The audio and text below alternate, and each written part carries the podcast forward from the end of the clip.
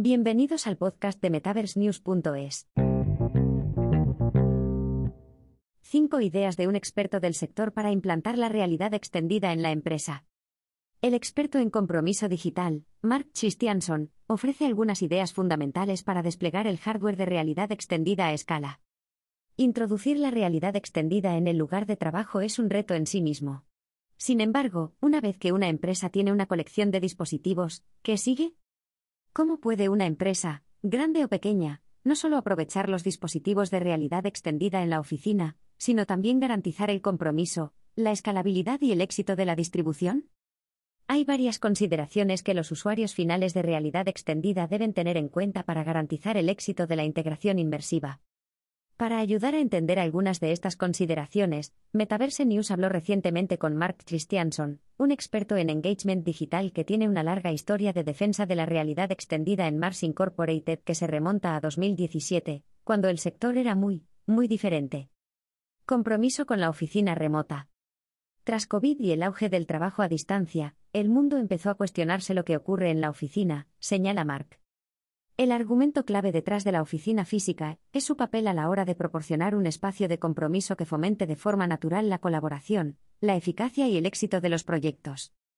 Mark cree que el compromiso es el corazón de la realidad extendida, creando un espacio compartido entre la oficina física y la virtual.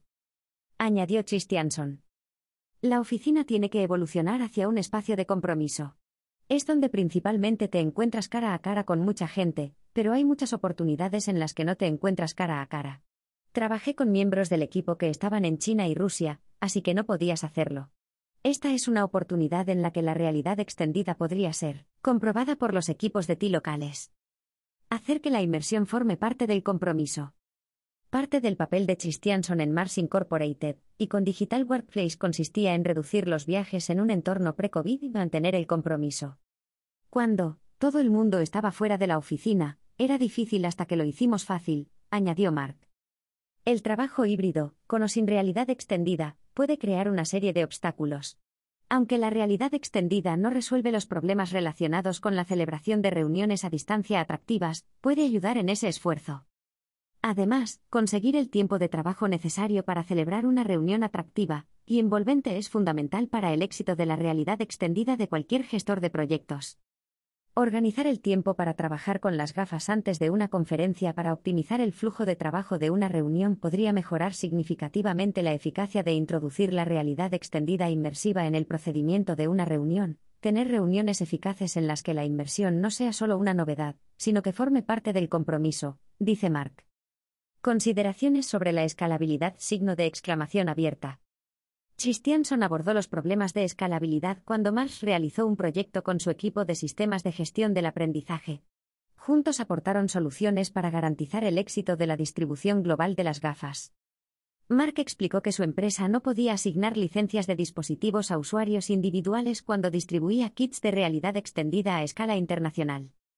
En su lugar, el enfoque que adoptó Mark concedió licencias de auriculares para un máximo de 250 trabajadores que flotan con un dispositivo, y los gestores también pueden volver a autorizar licencias de dispositivos para nuevos usuarios. Además, determinar qué marca de auriculares funciona mejor para un caso de uso o una región es una parte importante del rompecabezas de la realidad extendida. Christianson también añadió. Tuvimos que preguntarnos cómo consiguen, los trabajadores, esos dispositivos y a quién pertenecen. El reto como corporación global era este dispositivo no funciona en una región concreta. Así que en China, puede que tengamos que desplegar el pico Neo, en Oriente Medio puede que tengamos que ir por aquí, mientras que en el mercado norteamericano, puede que sea Oculus, Meta. Distribución centralizada. Para controlar y comprender la distribución de las gafas, los centros físicos locales son una buena forma de gestionar los dispositivos. Por ejemplo, durante la época de Mark en Mars, su equipo colocó las gafas en un centro local de TI, donde los expertos gestionaban, limpiaban y mantenían un control positivo de las gafas de realidad extendida para mejorar la distribución. Mark explicó. Los metían en cajas, les ponían una etiqueta de devolución y los enviaban. El alumno los recibiría. Lo utiliza. Le ponían la etiqueta y lo devolvían. Esto creaba una situación en la que podías empezar a ver cómo aprovechar las mismas gafas una y otra vez, y eso aumentaba tu potencial de retorno de la inversión, además de todos los análisis necesarios para comprender el uso de los dispositivos, desde ese grupo de ti.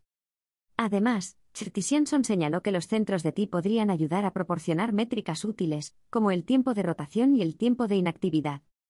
Colaboración interdepartamental. Mark también explicó que las métricas podrían facilitar a los equipos de TI la promoción y adopción de la realidad extendida entre departamentos.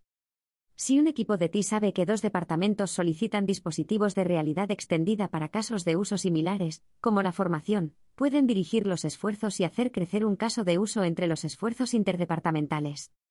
Además, una sólida colaboración interdepartamental puede ayudar a los responsables de la toma de decisiones a reconocer las oportunidades de la realidad extendida. Si la dirección está realmente en ello, los defensores de la realidad extendida pueden aumentar más fácilmente el número de gafas para que la adopción del dispositivo pueda crecer orgánicamente a nivel mundial, señaló Mark.